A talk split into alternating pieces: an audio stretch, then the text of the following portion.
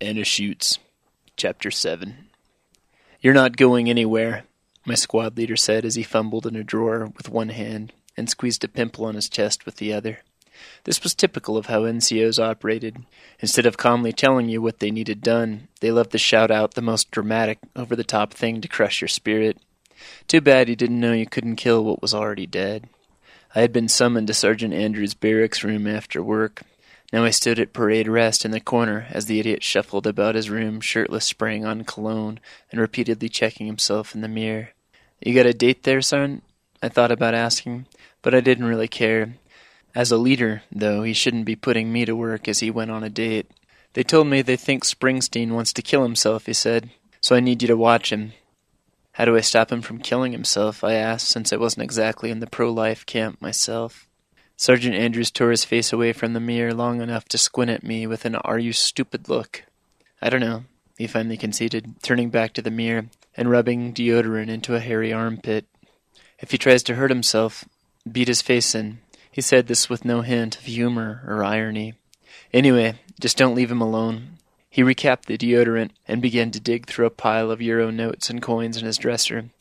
Then, to my surprise, he carefully counted some of them out. This is like 18 and change. Get him and you something to eat, and I'll try to get you a comp day. It's just for tonight, and then tomorrow, what's that guy's name? Albertson, the new guy, will watch him. I stared down in shock at the money in my hand. I'd never had an NCO try to be nice. Thanks, I said, surprised. Uh huh, he said absently. Hey, he shot back at me as I turned to leave. Do I smell okay? He smelled like stale cigarettes, cheap cologne, and the beer he'd been nursing on the nightstand. Uh huh, I said back, and then left to avoid further conversation. Specialist Springsteen, Kevin J., lived on the top floor of the barracks where the roof sloped down. He was quiet to the point of being antisocial, and it made sense why the folks in charge wanted him babysat, regardless of his having once disappeared into the fabled Nazi tunnels. I could only hope that if he cancelled himself out, it might mean another black mark for all the big wigs that were in charge of us. But I doubted it would matter. They would just blame someone else lower in rank if Springsteen did kill himself. The only time I think anyone noticed Springsteen was that one time Sergeant Andrews called Cadence to Born in the USA by Bruce Springsteen. Then Andrews, in love with his own joke, grinned and grinned and jabbed Springsteen in the shoulder. I guess he did it in an attempt to help Springsteen understand what a funny, witty guy his NCO was. My drill sergeants did that all through basic, Springsteen said in his disinterested monotone as we jogged over the tarmac in the pink dawn of another long morning. I banged on Springsteen's door, and it swung open under my fist, apparently having not been latched. I peered into the room, expecting the filthy squalor of every depressed person. To my surprise, it was spotless, clinical even. A spindly figure sat on the bed. His long, thin arms were wrapped around his shins, his head down on his knees. He was still wearing his ACUs down to the boots. Steen, I called to the hunched over figure. He made no response and held completely still. You alive? He said nothing as I slowly walked towards the hunched figure in the darkened room. Steen! I called again.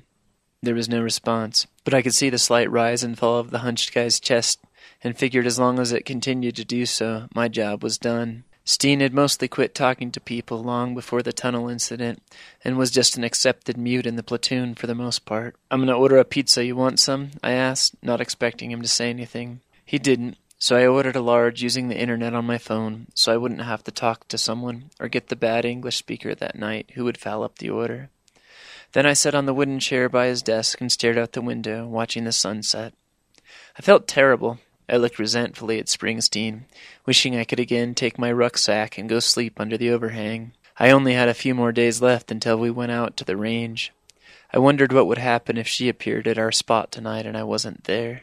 I'm gonna watch some TV, okay? I said, moving towards his TV. You got any DVDs? He had a line of video games stacked neatly against the wall, but I just wanted to stare and vegetate at a movie. I opened the top drawer of his dresser, hoping to get lucky.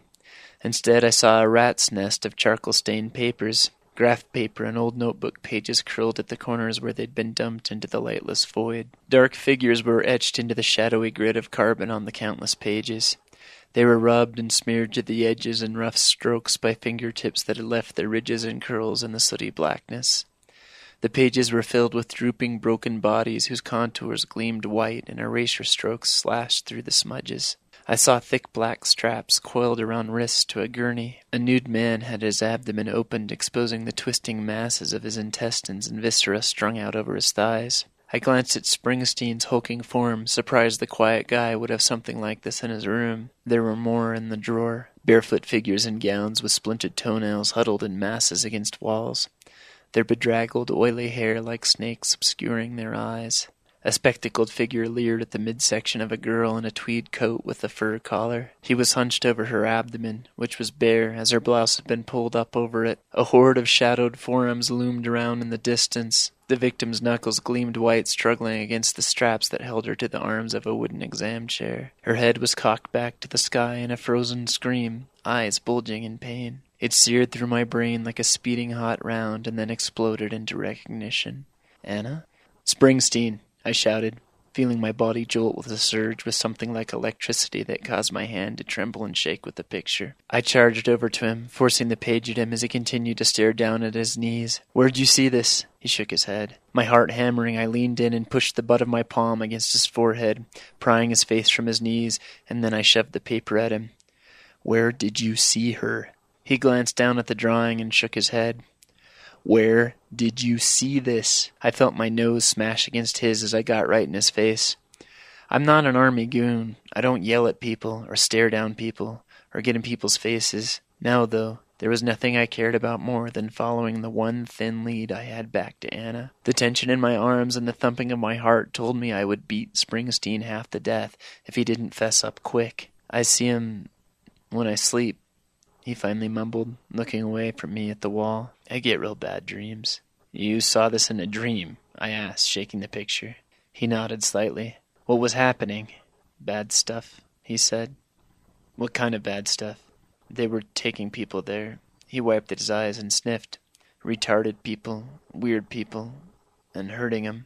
What happened to her, the girl in the picture? I yelled, slamming my finger against the drawing. That's all I saw. I just get a flash of something that happened. He pushed the grubby picture away. The shrink told me to draw what I saw until I started bringing that stuff to her office. And then she told me not to do it any more. Springsteen pushed his legs out and slid along the blankets against the wall. He stared up at the ceiling. I can't stop now. I tried going down there to tell them I wanted them to leave me alone, but I just got lost. Where? I don't remember.